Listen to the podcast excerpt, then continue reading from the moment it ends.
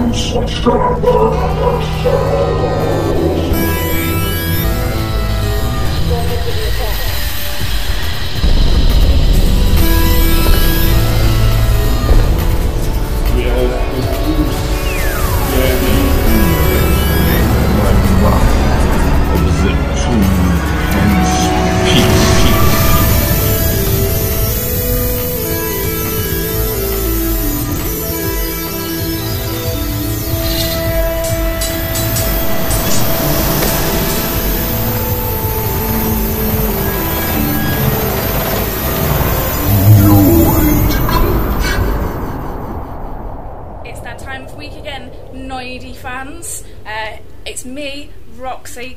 Countess of Edge, and I am here with my co hosts as ever, uh, Drew Boxical. Hi, Drew.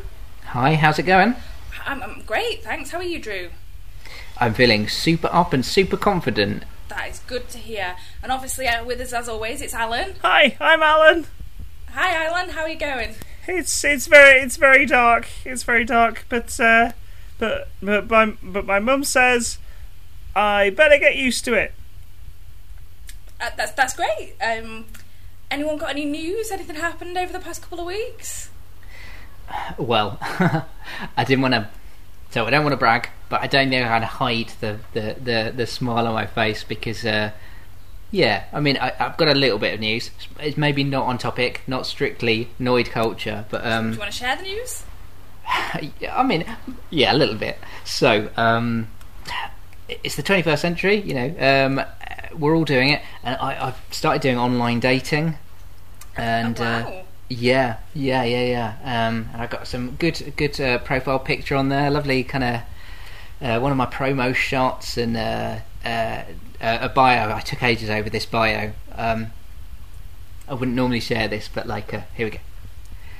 Drew is a very nice man. He works on a podcast. So, um, and I thought that would would uh, draw people in, and oh my goodness, after just 19 months, bosh, I've hooked a fish. Um, oh, I feel bad that's saying it like that, but well, I'm just so excited. It, it- I'm I'm just giddy, really.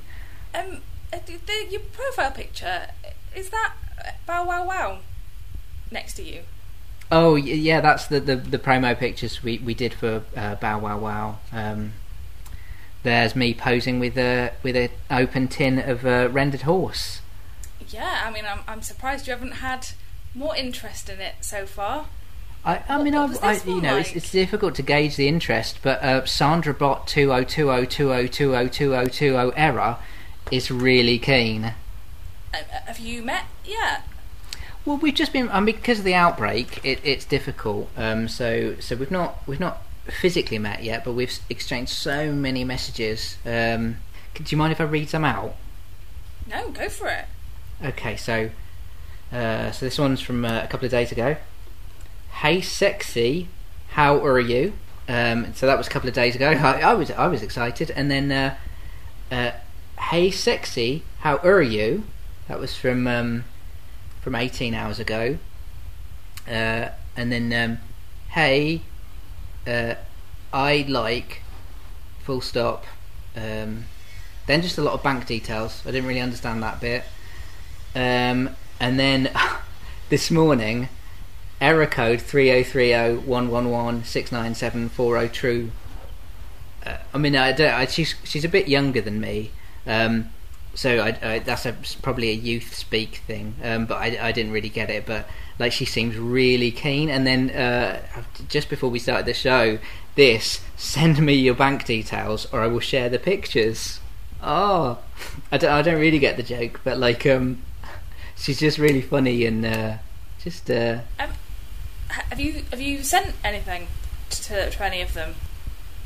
Oh, I mean, yeah. When she asked me for my bank details, I thought, oh, just as a laugh, I'll, I'll, you know, bit of a joke. I'll go, I'll go along with it. Oh, here's my bank details. Here's my mother's maiden name.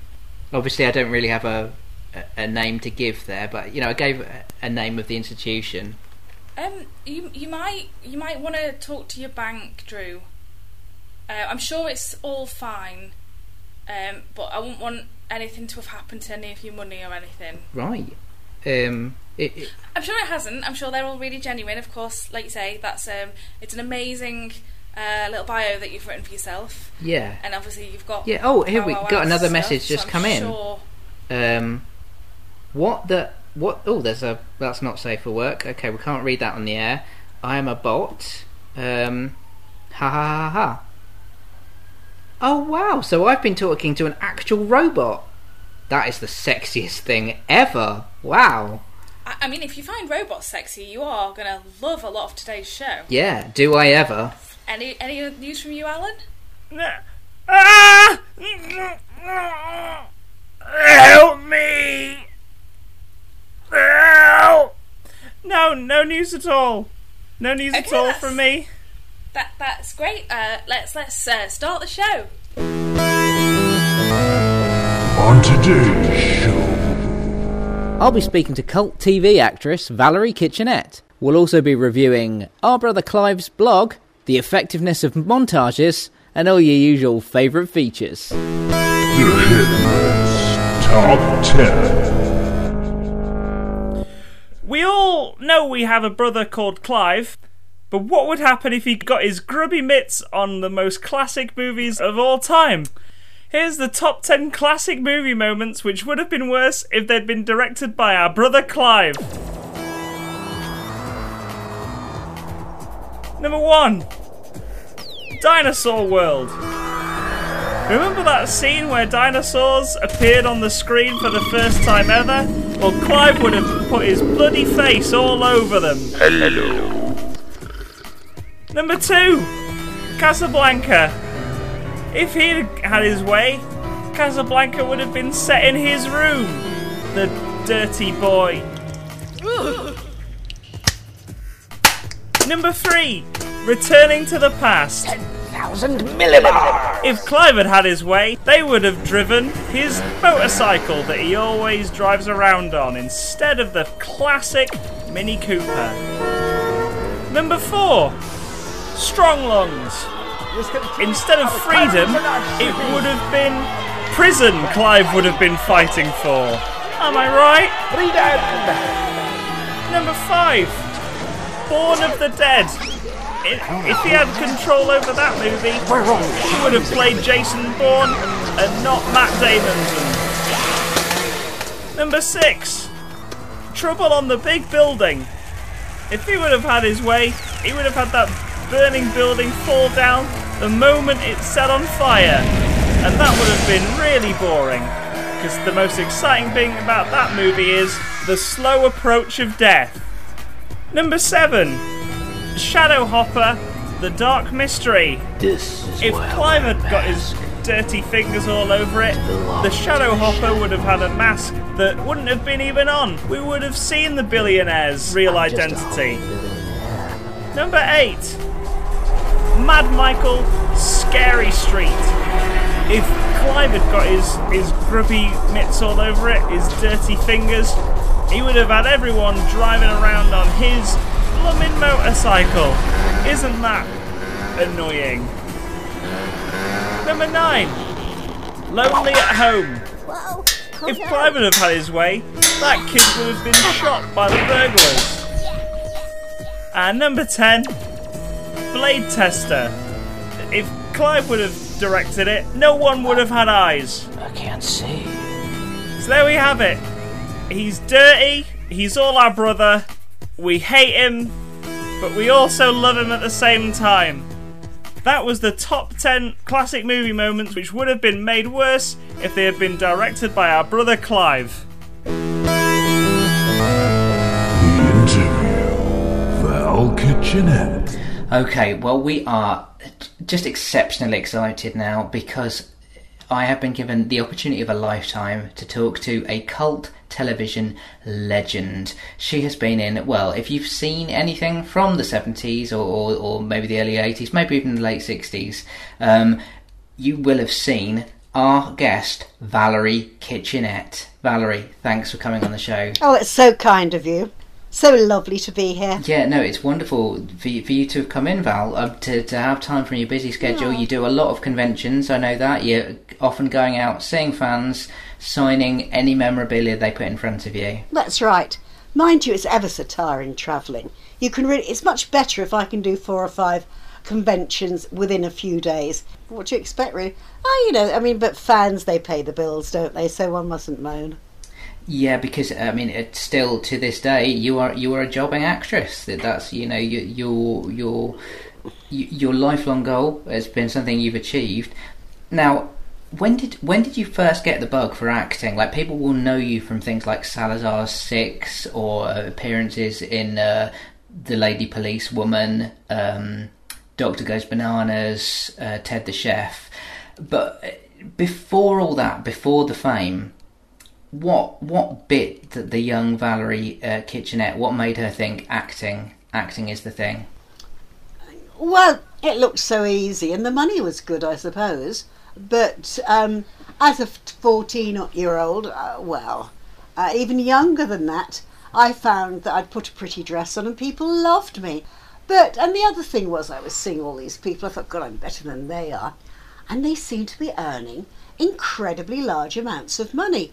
I mean, one of my co stars, but I won't mention her because you'll know who it is, she bought a four bedroom detached house on Surbiton on Thames on the grounds of one well, cereal. Let's put it that way. So I thought, well, let's go for it.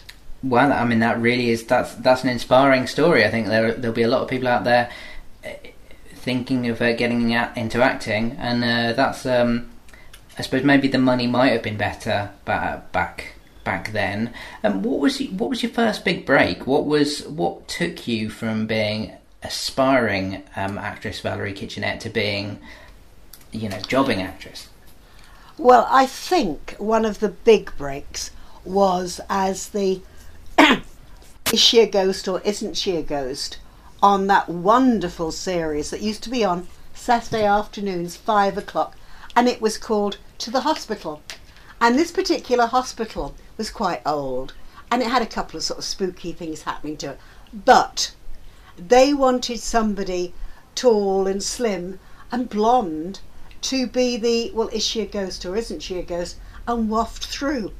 And as I started to do it, I started to ad lib a bit, and then that became script. And then after a while, my name was up there, top of the rankings. The audience loved me. Well, they would really. And that was quite good. The only problem was you didn't get a very nice costume because, as you'll probably know, costumes you get to keep. So some of the space ones were amazing for dinner parties. But all I got in this particular one was this sort of long light blue dress and a sort of white pinny thing. Not very romantic. But I think that was it, you know, to the hospital was the the one that I think made me mind you, at the same time I was being approached to do the first of the um, science fiction ones that ones of the ones Would that that, would that have been Salazar Six? Yes, I think Salazar 6 w- was there. And then there was another one. They all came along at the same time, which was a bit confusing because one never knew where one was. Yeah, now, and there were some issues that came out of that, weren't there? But that created some magical moments of television where you would be trying to ad lib in one program, but you'd, well, I mean, legend has it that you forgot which program you were in. So in Salazar Six, your your character uh, Barisov, the pirate queen, you suddenly just started going ooh ooh. Oh no! Was that scripted or? that's no, that's allegorical. That's no truth to that. If there was, it was because I felt the pirate queen was going woo in order to be able to scare the other people. But my ghost in the hospital didn't really go ooh like that. So I think it's allegorical because at that time I was getting an awful lot of press. The media could not get enough of me. And I suppose they just put that in. But it's rather a funny story. Right, and and so the the where where there's footage of you as the ghost in uh, to the hospital going ah ah to the spaceships. That that again was you felt the ghost character would have maybe been a spaceship pirate ghost at that point. Well, I think it was also within the hospital there was a children's ward and they used to like Captain Pugwash. So the ghost decided to cheer the children up and go ar ar ar dum dum dee dum dee dum dee dum and that sort of thing, just for the children. And I think that was made It was quite obvious at the time. And and was that the episode where the the the chil- the whole children's ward uh, began crying in, in terror at the sight of a ghost? I don't think they were crying in terror so much. I think it was more they were shrieking with delight and laughter rather than crying. But as I said, the viewing figures rocketed on that one. And and of course, one child did pass out and had to be taken to a real hospital. But I suppose that was with, with delight. They just passed out with delight. I think that's. I think we all agreed it passed out with, with delight. First look. Wow, we have got some news just in, straight off social media. Um, scientists have discovered uh, montage sequences ineffective in real life. Wait, what? Like- so the the scenes from films where you see a quick a, a, a quick series of cuts of people performing, I don't know, exercise or uh, taking on a, a new hairstyle or, or running up a hill, and then suddenly within seconds they are much better at a thing. Yeah, yeah. Th- those that they they literally it, outside of films cannot improve your life. No, so all the people that have been doing those little jump cuts of exercises haven't got any fitter. That's Huh. insane. That's strange because cause when when my my mum does montages when she does her science work, and that's that seems to get things done. Well, I mean, maybe these are scientists that don't work with your mum, Alan, but these these have they've, they've run some really rigorous tests. It's obviously it's going a little even noidier than we are, um, but they've definitely run the tests. Yeah, I'm reading here that they say exercise is an incremental process uh, requiring lots of repeated small actions over a prolonged period, not over a short. That's incredible. That is that's very counterintuitive. It's literally the expect opposite of what I'd expect. But Yeah. Alan, you talking about your experience of the, the science experiments? Well, my my mum's always in her in a multi million dollar lab uh, creating something wacky and new, and uh, and I just see her from different from different angles cut together to music, uh, mainly science like music, uh, and uh, and next thing you know, she's sat on the she's sat watching the TV, uh, having done her science work. Who knows what she's been cooking up in her lab? And when you say science music, what sort of music is that? Well, uh, it's it's mainly like or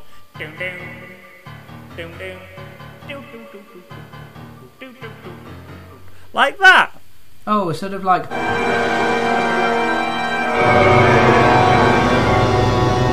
Yeah, yeah. I, I, I often I often hear screams such as that coming from my mum's lab. Yeah, maybe it's one of the things where they need a little bit more research.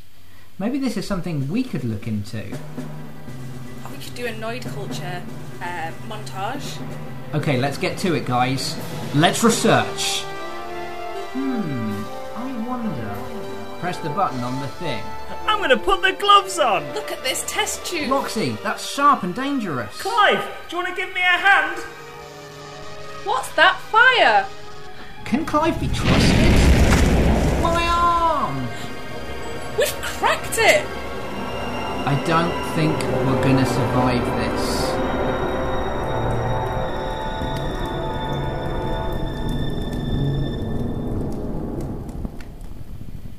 Well, I guess we were right. Montages, it- it's nuanced, isn't it? There's there's there's a for and against. And we've definitely we put in the research. The interview. Val Kitchenette. Um, and so you've mentioned the press. Now we we uh, so we can't go through an interview with Valerie Kitchenette without discussing how the press treated you during the seventies because there was the Soviet spy story that they came out with. Now, I don't want to push you too hard. We're, we're interested in, in your work and not your your your social life. But how did you feel? You could you have responded better to that? Maybe. I don't know how you can respond better to being told that your current boyfriend is a Soviet spy. A bit difficult, really. But I think, no, it was quite entertaining, really. And it got me in front of the public. I suddenly became a mysterious lady. a spy would have no uh, benefit going out with me apart from the fact I was lovely because I had no state secrets. I did meet some interesting people who had state secrets, but my um, my Russian lieutenant wasn't one of them. It was quite interesting because you could look at the various papers and according to their political beliefs, the Times called me a traitoress, though I don't think that's a word. The News of the World thought I was lovely, um, one of uh, the country's great heroines. And the Daily Mirror said I was probably a counter spy doing the work for the nation. Wonderful.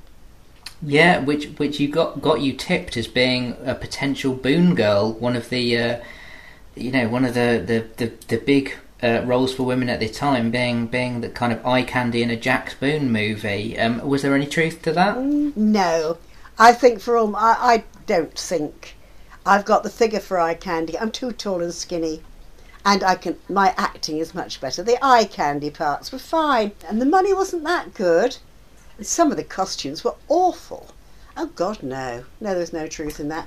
Yeah, and uh, you you so you talk of your figure. I mean, I suppose you got you often got f- cast as uh, almost Amazonian figures. So was, I suppose it was about this time that you were cast as uh, the warrior qu- queen of the Savage Lands in uh. I I think my Russian pronunciation might be right, which you filmed in Siberia. Now that must have been cold. Well, we filmed bits of it in Siberia, but obviously I wasn't going out in the middle of a snowfield, no matter how many furs they wrapped me in. But but being tall, yes, I, I'm six foot two. Uh, but I mean, it's always very handy. I mean, you can get stuff off the top shelves in supermarkets, for one thing. And uh, but the downside of it, people do recognise you, if not for your face, but for your height. Not many ladies are six foot two, though I think there's a couple of cricket players that might be.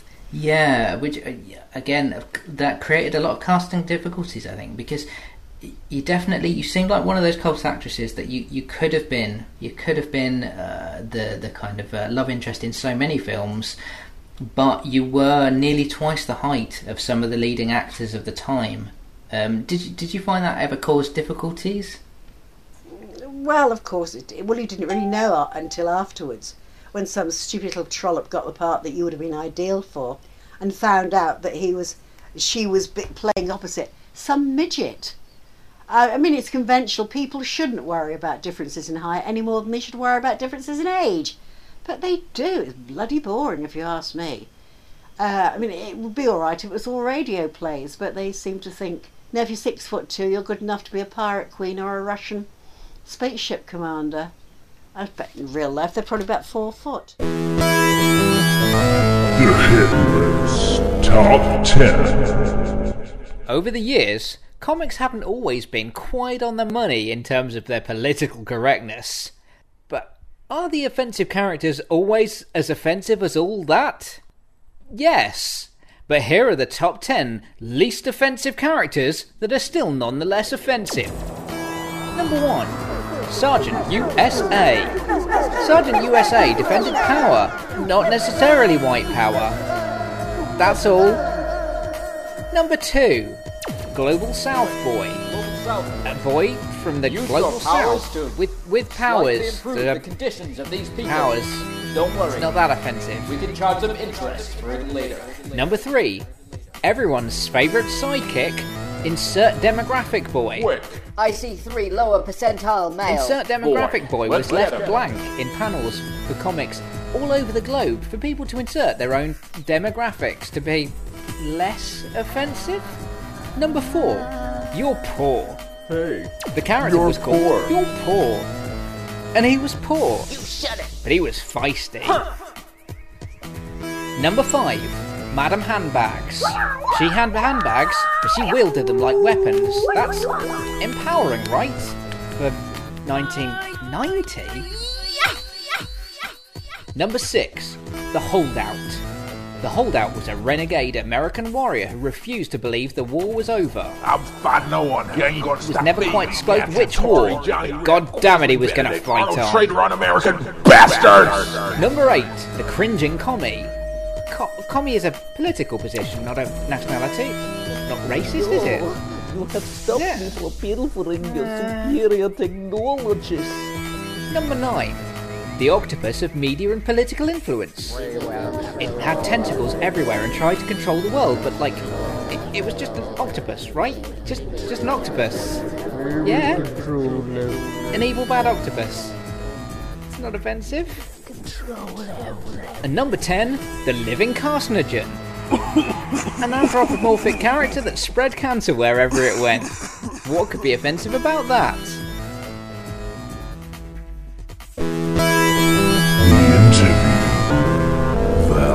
Val Kitchenette.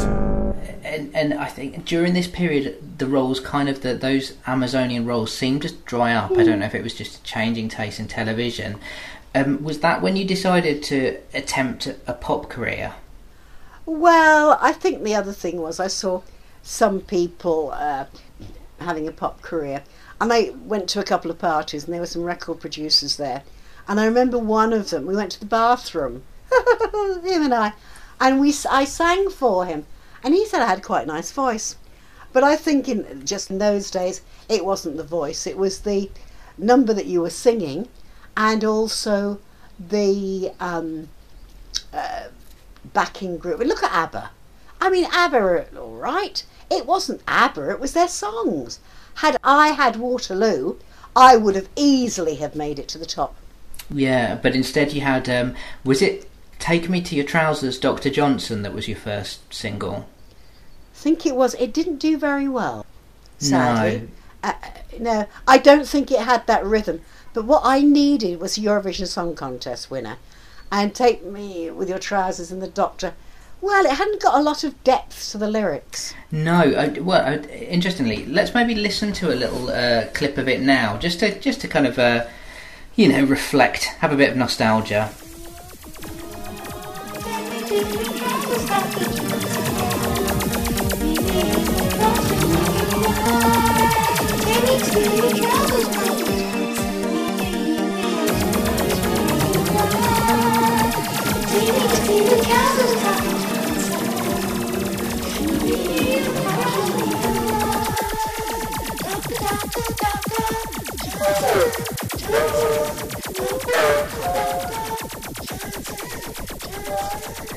Wow, that's a that's a kind of a slice of history right there, isn't it? Wow. Well, it's a real blast from the past. I'd forgotten all about it. I think somewhere I've probably got a copy of it at home. Gosh, I forget who Yeah, I mean, how it. did you how did you hit those high notes? They were extraordinary. Well, I think it was. They're not actually me. I don't know whether or not you've ever recorded a song, but you can actually fudge it so that you can take what you're singing up an octave, and it makes you sound wonderful. Quite. A, I mean, if you listen to Kate Bush um, with Wuthering Heights, Wuthering, Wuthering, that's not her. She's got someone turning a, a knob to whop it up an octave. So, but it, it, it was a laugh, and I got I got to go on top of the pops, which was interesting. No, no, just interesting. With Top of the Pops, given your height, uh, you were literally too tall for the microphone, isn't that right? They they they had just assumed that uh, a band with a woman in and lady female backing singers, they'd all set microphones at a certain height, and you were literally a foot too tall. Mm, well, they dropped a mic down in the end from the ceiling, but it was. I mean, th- that's very typical of the sort of sexist attitude that these people had.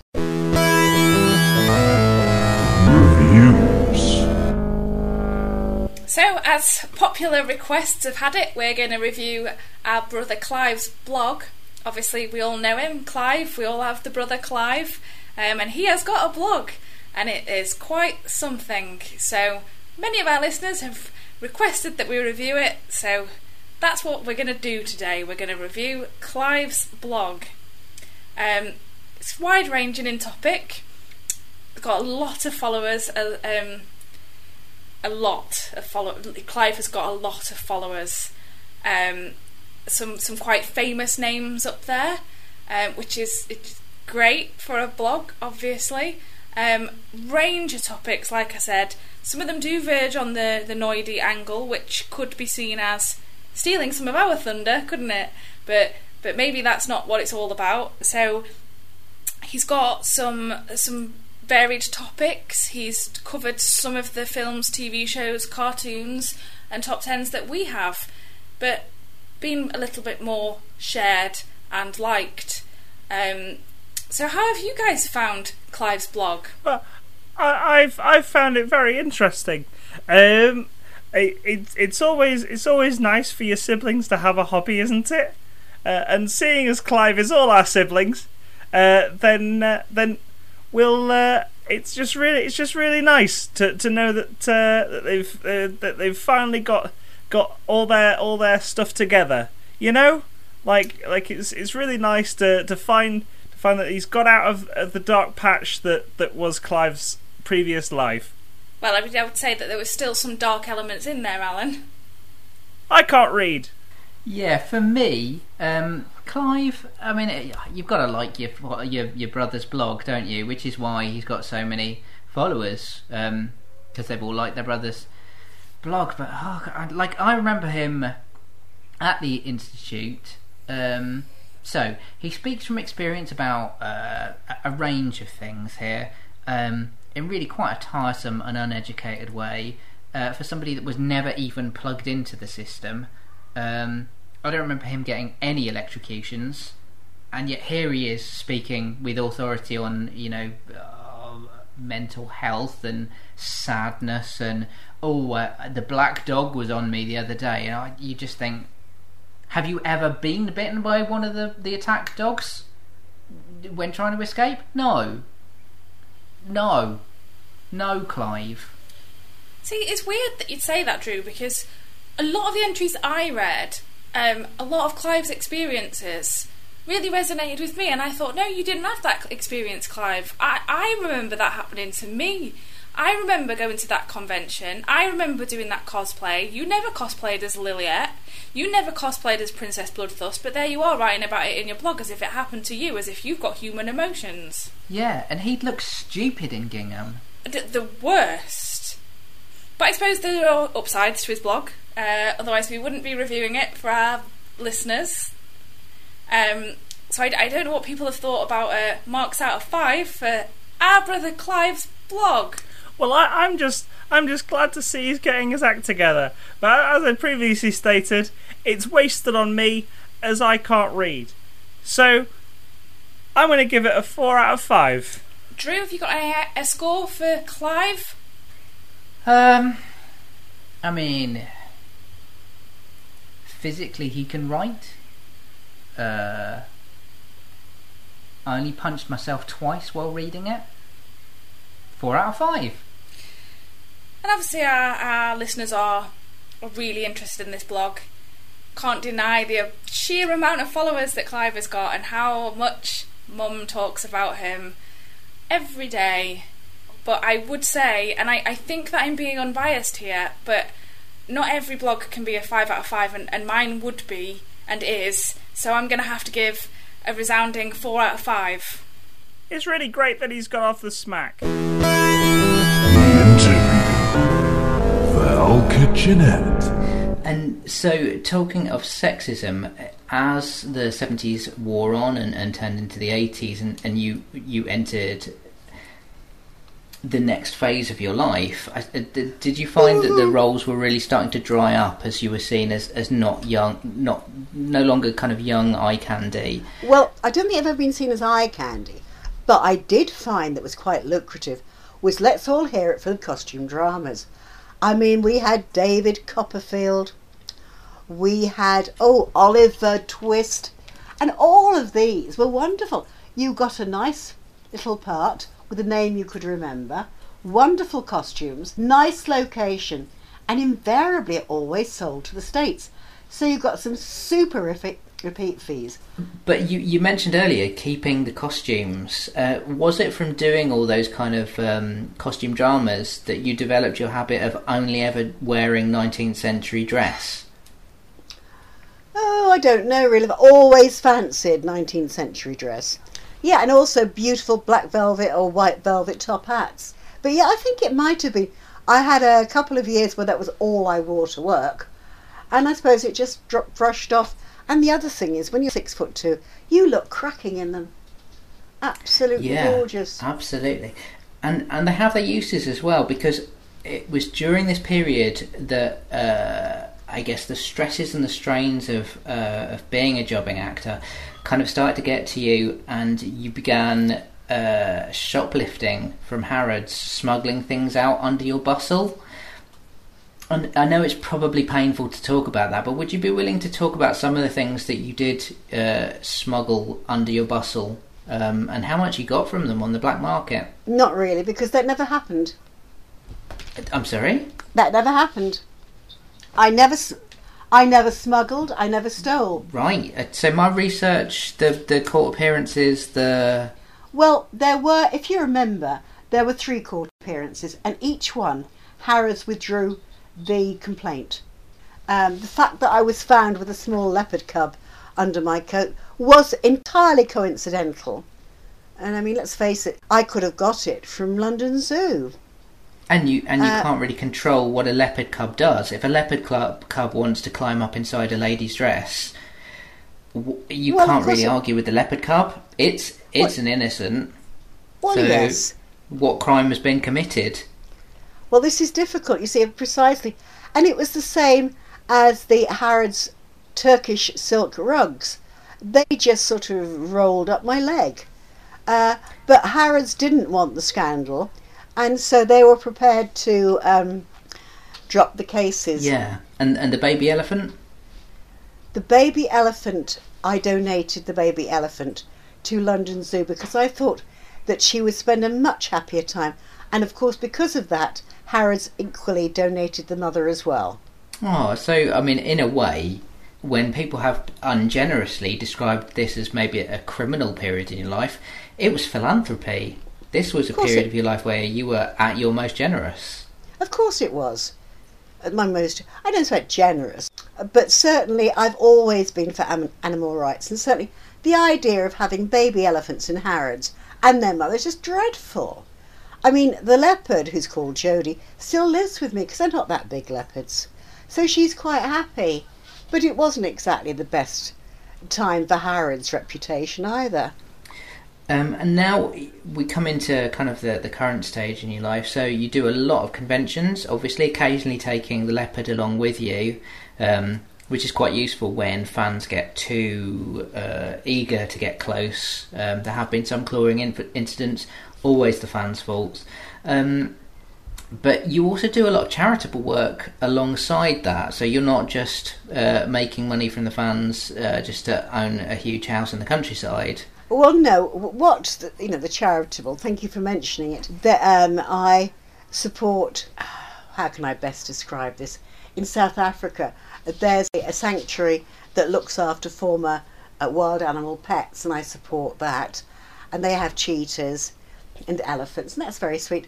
And then I also uh, support a small charity for elderly people who don't get the opportunity to go to zoos. Yeah, and you literally ship them out of um, of the country, don't you, and send them to your to your reserve in South Africa, Well, I, that's the often to stay for good. that's one of the nicest things. If they can make the flight, the South African um, reservation is absolutely gorgeous. And of course, the other thing about the conventions are it keeps the uh, actual series alive. Since the conventions have been happening, the television companies have been absolutely inundated with requests to do some more, and so they're repeating them. And of course, we all know what happens with repeats. We get repeat fees. So I'm very, very happy to wear my lovely Edwardian costumes to the conventions. Yeah, well, I mean, that really is. I mean, it's such a magical story, and it's great to see that you're still kind of committed to your art uh, and bringing bringing those brilliant cult television programs back to uh, to the people. Thank you. Well, thank you so much for speaking to us, uh, Valerie Kitchenette. Um, and long, long may you haunt the conventions, may I say. Thank you so much. It's been an absolute pleasure. And now, uh, who do I see about my fee?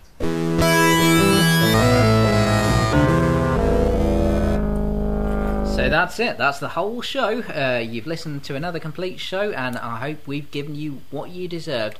Uh, remember to follow us online and also to give your devout praises to Bow Wow Wow, as well as any unrendered horse meat you have lying around the house. I'm sure you've got some. We all do. There's no shame in it. But straight on to Bow Wow Wow. Um, I've been Drew Boxical. I've been Roxy. And I've been Alan. Goodbye. Bye. Goodbye.